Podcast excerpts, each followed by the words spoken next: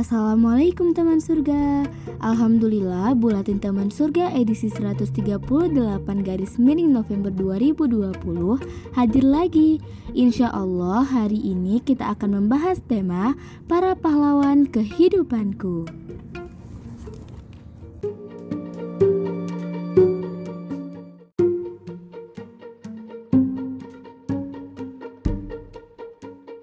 yang besar adalah bangsa yang menghormati jasa pahlawannya. Kalau dipikir-pikir, kalimat tersebut ada benarnya loh sobat. Coba bayangkan bagaimana jadinya kalau kita-kita yang hidup di masa kini enggak hormat sama jasa pahlawan. Lebih parah lagi, sampai enggak tahu sejarah pahlawannya. Ya ampun, bisa kacau dunia. Beneran. Bagaimana enggak coba? Dengan sikap apatis dan individualis yang terpelihara, maka akan terkikis hormat kita kepada yang berjasa. Akhirnya, berbuat suka-suka, bahkan tanpa sadar, bisa jadi mengkhianati semangat juang para pahlawan. Korupsi, menjual aset negara ke swasta atau asing, suap menyuap, dan perbuatan buruk lainnya.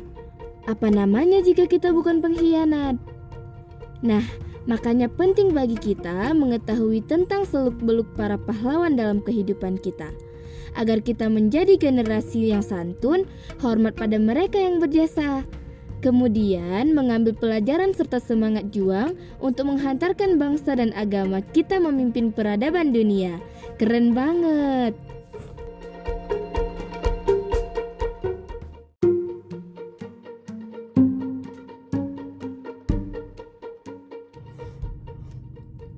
Hayuk, sini kita duduk sambil ngobrol tentang peristiwa 10 November.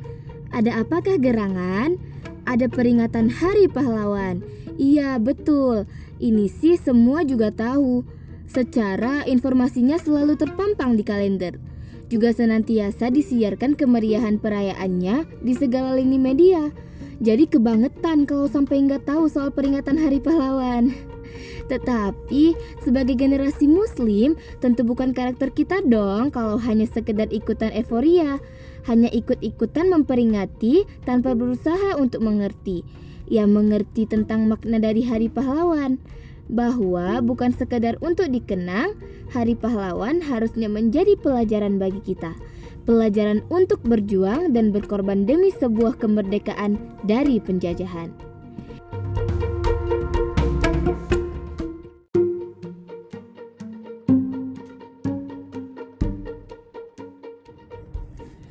Kita pasti tahu kenapa 10 November diperingati sebagai Hari Pahlawan. Ya, hal ini dilatar belakangi oleh peristiwa besar yang luar biasa, yakni pertempuran yang pecah di Surabaya.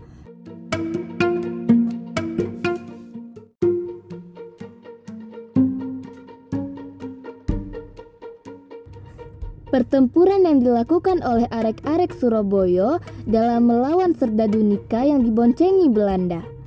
Pertanyaannya, siapa yang mengomandoi arek-arek ini sehingga dengan gagah berani berjuang di medan perang?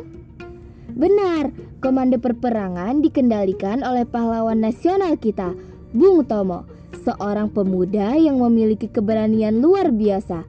Iman di dadanya memberikan dorongan kuat untuk maju bersama para pemuda melawan penjajah. Konsekuensinya juga tidak main-main merdeka dari penjajah atau mati sebagai syuhada.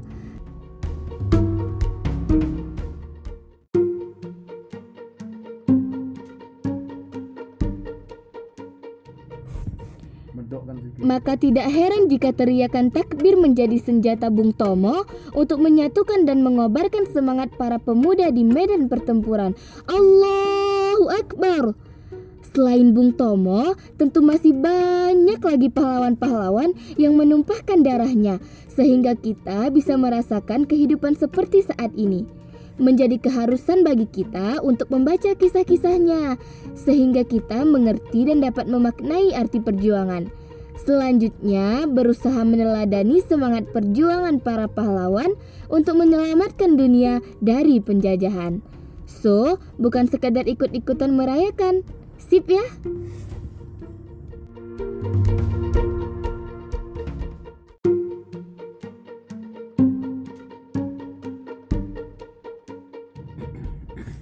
Dir teman surga, bicara soal kepahlawanan tentu tidak hanya berhenti sebatas garis teritorial bangsa kita.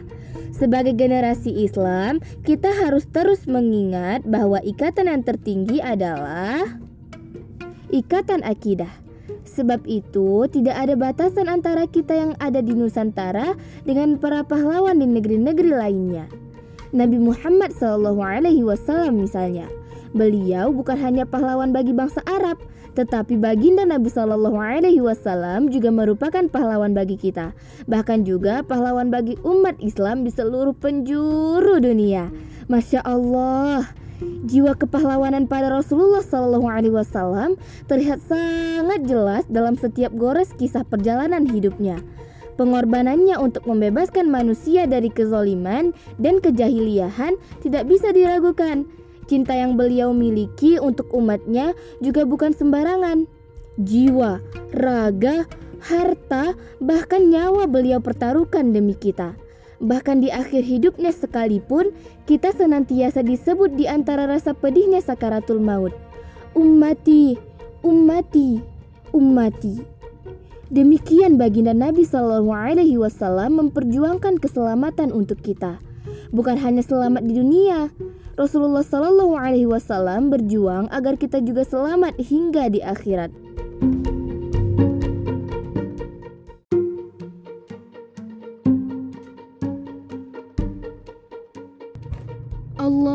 salli ala Sayyidina Muhammad wa ala ali Sayyidina Muhammad Assalamualaikum ya Rasulullah Assalamualaikum ya Habiballah Demikian pula dengan orang tua dan guru-guru, masing-masing adalah pahlawan dalam hidup kita. Tidak ada satupun alasan bagi kita untuk mengabaikan eksistensi para pahlawan tersebut, baik mereka yang telah terlebih dahulu meninggalkan dunia ataupun mereka yang masih berada di sisi kita.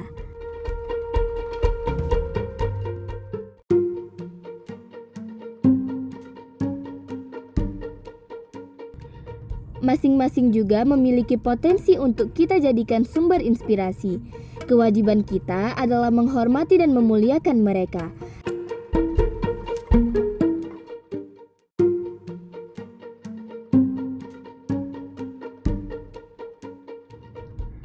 Agar kehidupan kita menjadi terarah dan penuh makna.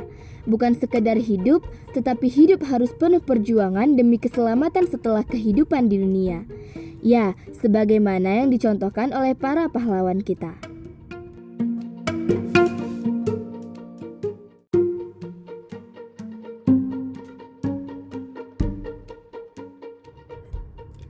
Cukupkah rasa terima kasih hanya terlompat dari lisan saja? Tidak, membalas budinya para pejuang tidak cukup hanya dengan ucapan. Lebih dari itu, harus ada tindakan nyata sebagai wujud pemuliaan dan penghormatan. Semangat juang dan prinsip hidup yang dimiliki oleh para pahlawan harus kita teladani. Berani berkorban demi membela harkat dan martabat bangsa serta agama. Menyertakan Allah Subhanahu wa taala dalam setiap perjuangan adalah semangat yang harus terus kita jaga eksistensinya. Maka akan terbebaslah dunia dari belenggu penjajahan sehingga kita dapat tegak berdiri menggemakan kalam ilahi di seluruh penjuru negeri-negeri Terwujudlah kehidupan yang bebas dari belenggu penghambaan kepada selain Allah menuju kehidupan yang berlimpah keberkahan darinya. Keberkahan yang Allah Subhanahu wa taala curahkan dari pintu langit dan pintu bumi. Masya Allah. Inilah balas budi yang semestinya ya sobat.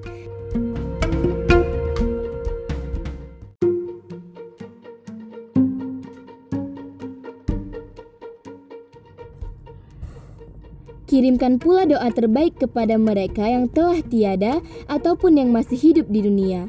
Semoga Allah Subhanahu wa Ta'ala senantiasa mencurahkan rahmatnya untuk mereka, para pahlawan kehidupan kita, nabi kita, orang tua kita, guru-guru kita,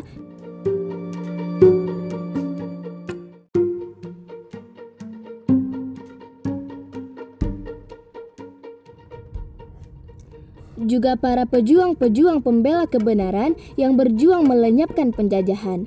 Mereka adalah pahlawan bagi kita semua. Berikrarlah untuk melanjutkan perjuangan. Allahu Akbar.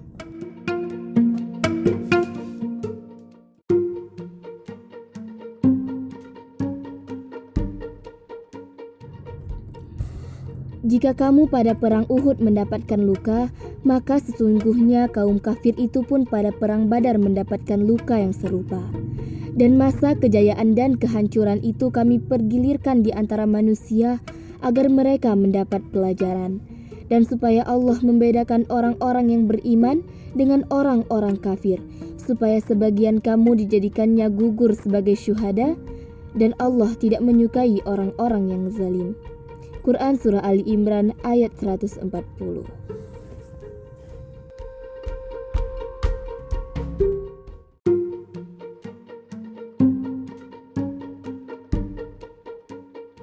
Nah, demikianlah buletin teman surga edisi minggu ini. Wassalamualaikum warahmatullahi wabarakatuh.